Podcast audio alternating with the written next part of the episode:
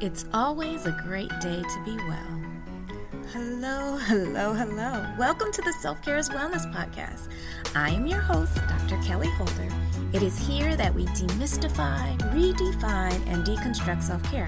Most importantly, my goal is to aid you in embracing self care as wellness that begins and ends with you. Today's episode is titled Mindfulness and Self Compassion. In this episode, we talk about why mindfulness is one of the three necessary components of self compassion.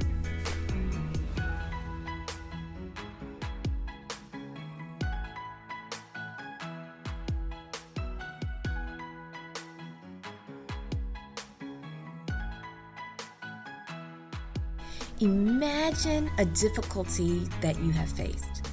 Don't use the worst thing ever, or this activity may be more difficult for you to do. Think about something challenging, but tolerable. When it first occurred, how did you respond? Did you push it away?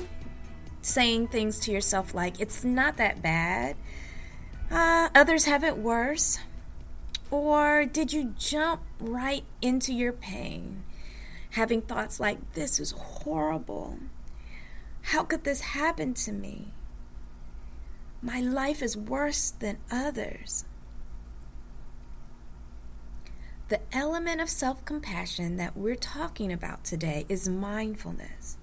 This element aids us in having a balanced approach to our negative emotions and experiences so that we don't suppress them or push them away nor do we exaggerate our experiences.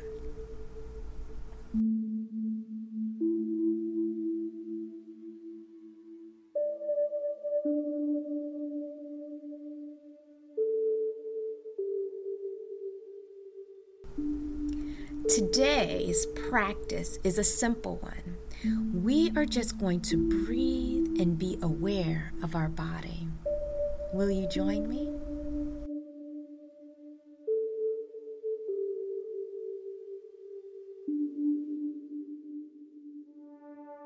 Begin by getting into a comfortable position on a bed or chair. You may close your eyes or just lower your gaze. Take a few deep breaths as we begin. Notice your body. Get a sense of your body. How does it feel physically? Do you notice any tension? Do you notice any tightness? As you breathe in, notice your breath. Be curious. Notice it as if it were brand new. As you breathe out, do the same. Allow your breath to bring you refreshing air, air to your body, air to your lungs. Now bring your attention back to your body. Let's be curious again. Notice the entirety of your body. The body is full of sensations. What do you notice? Coolness, warmth, pressure, pulsing, itchiness, pain, or nothing at all. Whatever you are experiencing, let it be. Be curious about what is there.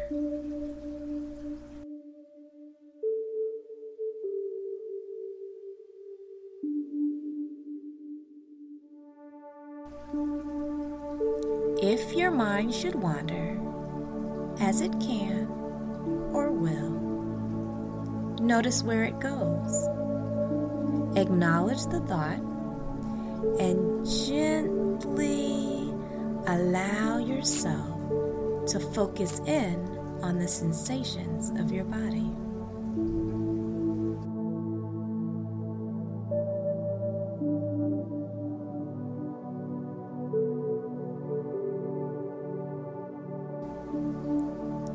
Continue breathing in and out. Gently bring your awareness to your breath. Notice the cool air coming in and the warm air flowing out. Thank yourself for taking a pause and doing a simple activity to nourish your body and your mind.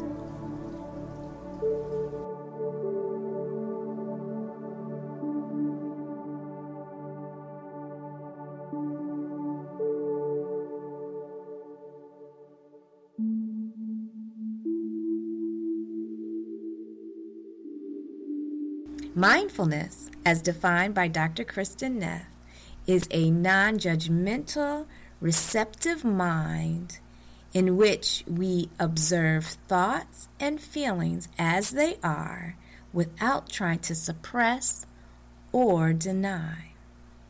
In order to be self compassionate, we have to be able to acknowledge our own pain. We can't give self compassion if we don't know what we need to be compassionate about. At the same time, we cannot over identify with our thoughts and feelings such that we are overtaken by negative thoughts and behaviors. Like all good things for us, this gets better with practice. Is this an area in which you would like to grow? One of my favorite resources for this is selfcompassion.org. Check it out. Here's my story. I have a child with a learning disability.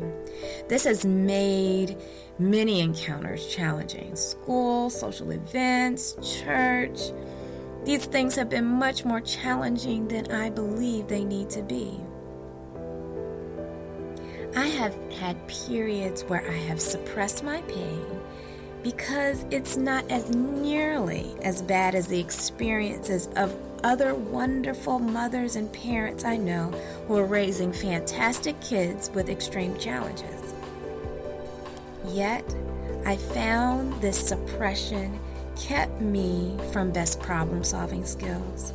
It kept me from asking for help. And it kept me from support that I could have had. The crazy thing is, is that when I have been swept away with negative thoughts and emotions about the challenges I experience, I have the same problems. My grief and my upsetness separate me from the world, and I find myself unable to solve problems, unable to ask for help. These days, I'm more mindful now more mindful than I've ever been. I feel pain when I see the difficulties that my child faces. Yet, I'm able to see the beauty. I readily see the goodness in what's available to me, not just in resources, but in how my world is opening up in a way that it would not have otherwise. I don't judge my this sucks thoughts nor do I allow this sucks to carry me away. I see my pain. Then I couple that with some common humanity. Others have a similar kind of pain. Then I apply some self kindness. What do I need in the moment? And I treat myself like I would a good friend. I remember that both me and my kiddo are fearfully and wonderfully made. There may be tears or hugs or a task to get done. Whatever it is, I am able to move forward with a smile. This is my self compassion in action.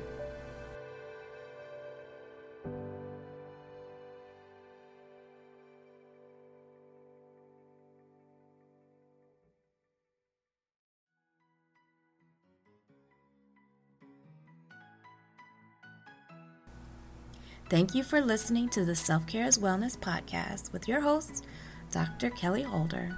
If you enjoyed this episode, please share it with others. If you want to learn more about self compassion, please visit self compassion.org. They have really great information. Check out my previous podcast where we cover um, all the aspects of self compassion, mindfulness self kindness, common humanity. Check those out, hear what they are. To catch all the latest from me, you can visit my website, kellydholder.com. It is always a great day to be well. See you next time. Goodbye.